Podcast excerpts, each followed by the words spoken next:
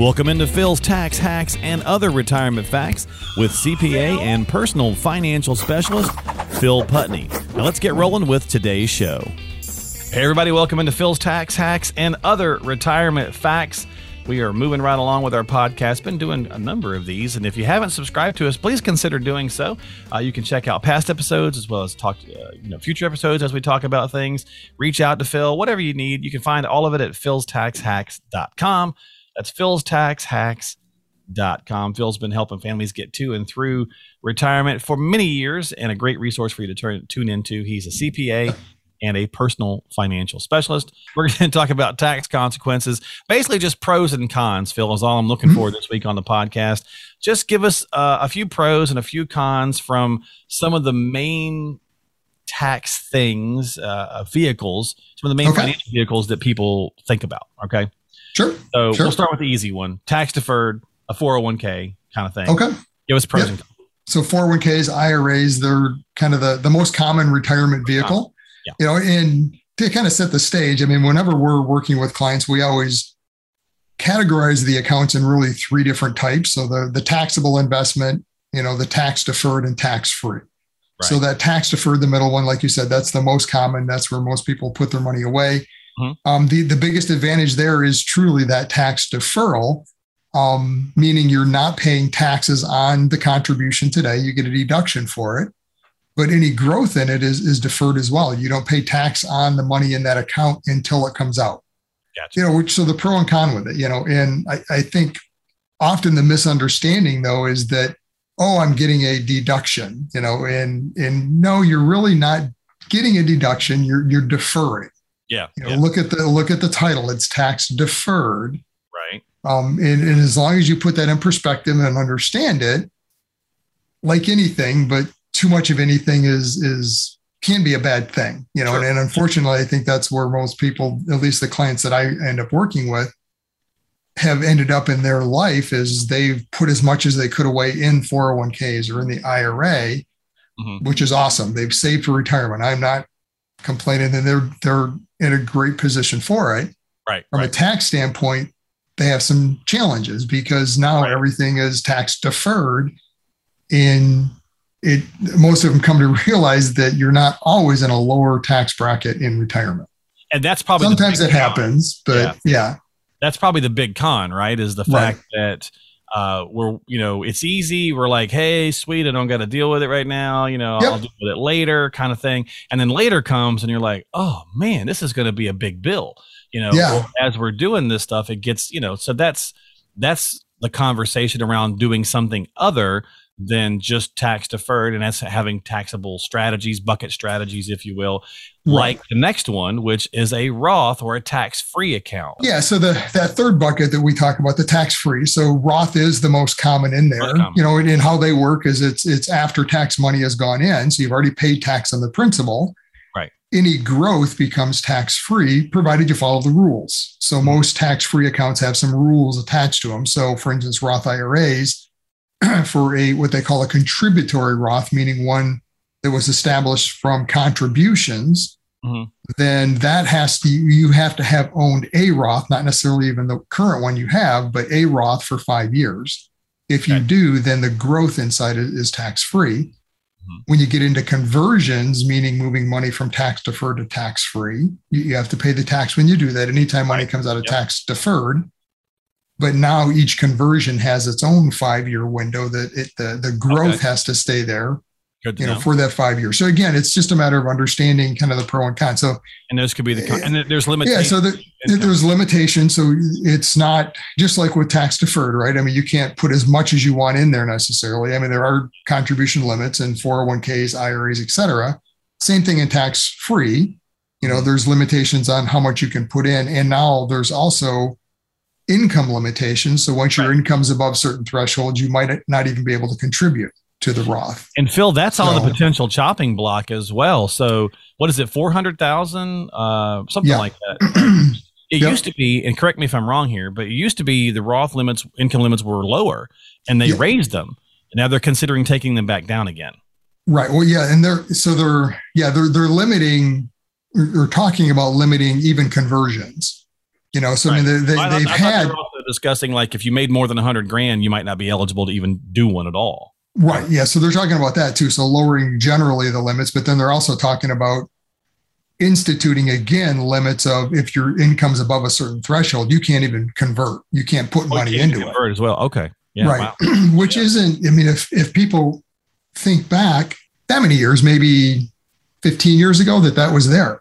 Okay. You know, that there, there used to be limitations on if your income was above certain threshold, you couldn't convert. You couldn't right. put money in it as a, a, contribution, but you couldn't even convert.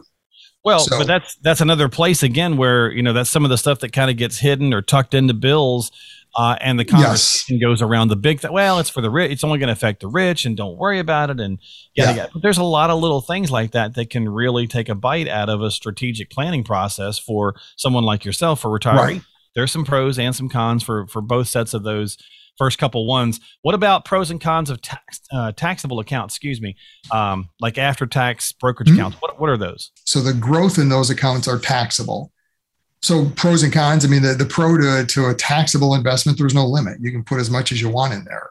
This would be like a money market, for example. Or, well, I mean, or just like a, a brokerage account. You know, brokerage so if you've account. got you know some individual stocks or mutual funds, ETFs, whatever it is, that is held outside of a retirement account you know, okay. so you have it at one of the brokerage houses or with your advisor, whatever it happens to be. Um, and it's not a retirement account. It's not an IRA. It's not a 401k, gotcha. 403b. Yeah, yeah. It's not a Roth. It's just an investment account. You know, so those kind of an accounts, there's no limit. You can put as much as you want in it.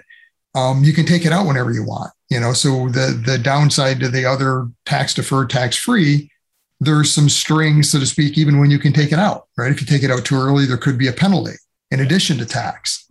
You know, so no limits here.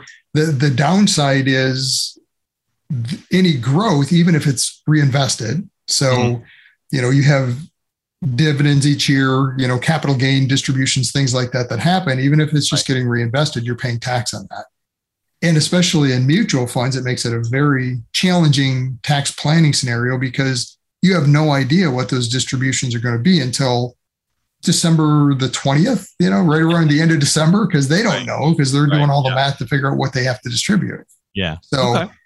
you know, that's the biggest challenge in those tax taxable accounts is is what is that tax going to be or what's that dividend or capital gain distribution going to be? And again, you don't control it.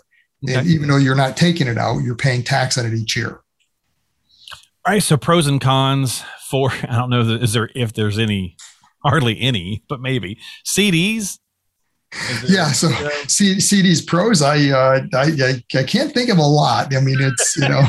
Sorry. The, the reality is, in the interest rate environment we're in today, you probably can get better in a money market yeah. with most banks than you can for even a three to a five year CD.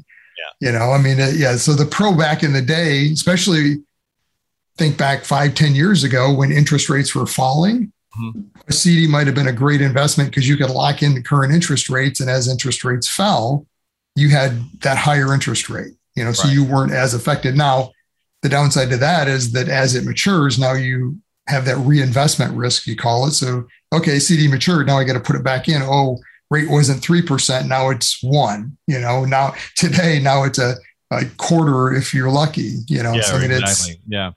Yeah. Uh, so, yeah, I mean, that's the biggest risk with CDs. I was talking with another advisor last week, and he was telling me he he re- was recalling a story where he went in to with uh, to the bank with his dad in 1981, mm-hmm. and he was yep. I guess he was probably in his 20s or so then, and he got a CD uh, and it was 18 percent. You yeah. know, and his dad his dad was a, a an advisor, a, a, financial professional back then, and he yep. stayed in his family business, and he was saying that he remembers his dad telling him that people were going, you know, I think I'm going to wait to get one because it's going to go higher. So I don't. It's, it's the age it's age old thing we do, right? They're like, I don't want to get into a CD yet at 18 percent for five years or 10 years or whatever it was. I'll wait till it gets up to 20 and then I'll take one. Well, yeah, never got to 20. It and began to fall by 1987, and it's yep. been on a downward trajectory ever since. Uh, all right, final one, Phil. Tax consequences, pros or cons. Life insurance. Uh, I don't know that many people even probably even think about the fact. Are there pros and cons? Are there tax consequences to life insurance? Oh, absolutely. So, I mean, life, life insurance is it's, it's a broad term. I mean, it's like saying an automobile, right? I mean, there's Okay. a lot of types of life insurance. The, the primary purpose of life insurance is protection in case somebody passes away. I mean, that's Sure, the, yeah. the primary focus of it. From a tax standpoint, the benefit is that death benefits are tax free. You know, so that's huge. I mean, if you buy life insurance on your spouse, let's say, and they end up passing away, that ben- that benefit that it pays is all tax free. So that's a, a huge, you know, surplus that comes in that helps then make up for lost income and things like that. But I think it's what most people think of is they think, well, life Right. insurance is tax free. But looking at it from a a tax standpoint in, in other types, and there's many types of insurance. I mean, term insurance, you're just basically buying the death benefit. That's all it is. You're Okay. buying that risk avoidance, so to speak, Hmm. shifting the risk to the insurance company.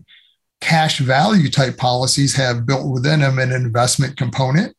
You know, now I'm not saying life insurance is an investment, just understand from a cash value standpoint, there's really two pieces. There's the investment engine, if you want to think of it that way, inside that is as premiums, quote unquote, get paid in, it's really just a deposit into this account that is then earning interest or gaining value depending on how it's invested. And that's going to be dependent if it's a whole life, you know, if it's a, fixed or variable indexed. I mean, there's many types that are going to determine what that growth potential looks like or loss potential as well Gotcha. you know and the the pro there is that the growth that happens internally inside that cash value is tax deferred. So you're not paying tax as it grows. There are ways that you can actually take the money out tax free you know so life insurance is is a multifaceted tool. Um, there are Right. definitely tax benefits and, and ways that you can position it and, and get some tax free type of income and, and take advantage of that tax deferred growth and get the money out tax free if it's structured the right way. Right, right. but just understand what it is. You know first and foremost it, it's a death benefit type of vehicle.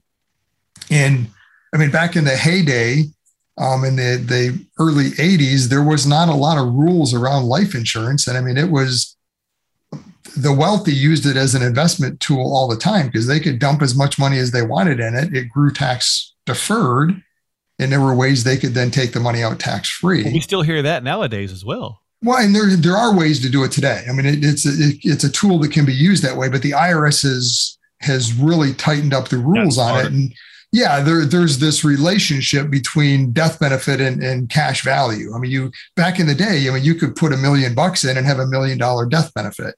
Then that's when the IRS was looking at it, saying, "Wait a minute, there, there's no life insurance here because Right. if you die, you're just getting your money back tax free." Well, that no, we're not letting you do that. You know, the, the insurance company has to be at risk. So, anyways, it, it's a very complex tool. Don't go into it without understanding, but don't just write it off either, because there are many uses for it. You know, one of the Yeah. the common uses we use it for a lot today, even though you might not quote unquote need the death benefit from a life insurance standpoint, is the the ability to access that death benefit as a chronic illness rider. so, I mean, if you can't perform, you know, the two out of six activities of daily living, the you know what most people might think of as long-term care type of benefit you got to be careful because there are some that are truly long-term care type products and asset-based long-term care Mhm.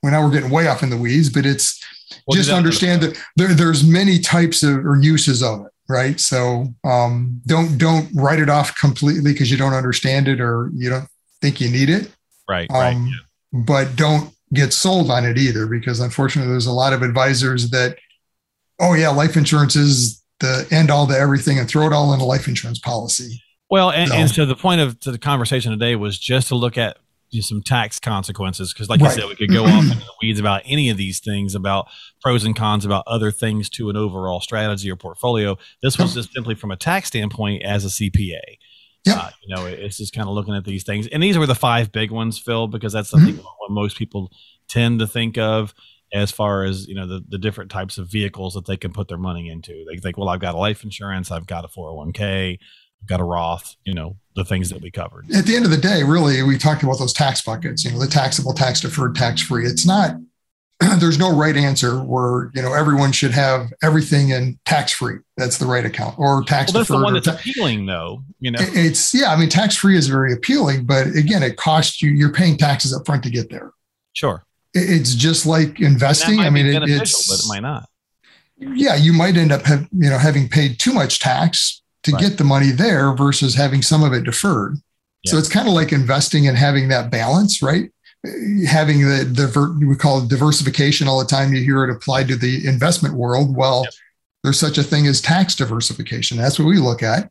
Yep. And again, just like in investment world, there's no specific, oh, everyone should have this amount here and you know, each yeah, each yeah, of the buckets it really depends on what your income stream and need looks like compared to what you should have in the various buckets. And we don't typically want to understand a lot of that stuff, which is why we turn to a professional.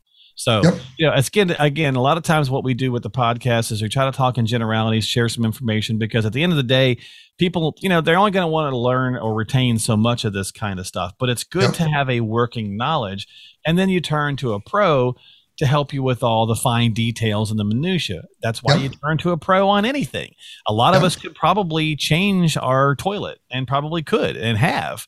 Many people can say, ah, I can do that. But at the end of the day, like I'll change the one on the ground floor, but I'm not changing the one on the second floor because if I make a mistake, yeah. I got a leak that goes down through the house, right? So it's it's all about turning to the professional at some point and I think that's the difference in, in the accumulation phase. And we say it all the time, Phil. As we're growing the money, it's a little easier to kind of do that thing on our own than it yeah. is when we transition into, you know, retirement. The distribution now, and yeah. How do, how do I unwind this and, and right. you know, get the, the best advantage to me from it? So. Everything. Yeah. And yep. Social Security and the taxes and the just, and the insurance and on and on and on. So yep. We'll wrap it up this week with those pros and cons from tax consequences. If you got some questions about tax consequences and and maybe being more tax efficient, reach out to Phil. Stop by the website, philstaxhacks.com. That's philstaxhacks.com. Again, don't forget to subscribe to us on Apple, Google, Spotify, all that good kind of stuff, uh, YouTube, so on and so forth. Or just give him a call at 248 888 7530. It's on the screen as well. And we'll see you next time. Phil, thanks for hanging out with me. We'll talk to you next time here on Phil's Tax Hacks other retirement facts. Investment advisory services offered through AFS Wealth Management. The content of this program is provided for informational purposes only and is not a solicitation or recommendation of any investment strategy. Investments and or investment strategies involve risk, including the possible loss of principal. There is no assurance that any investment strategy will achieve its objectives.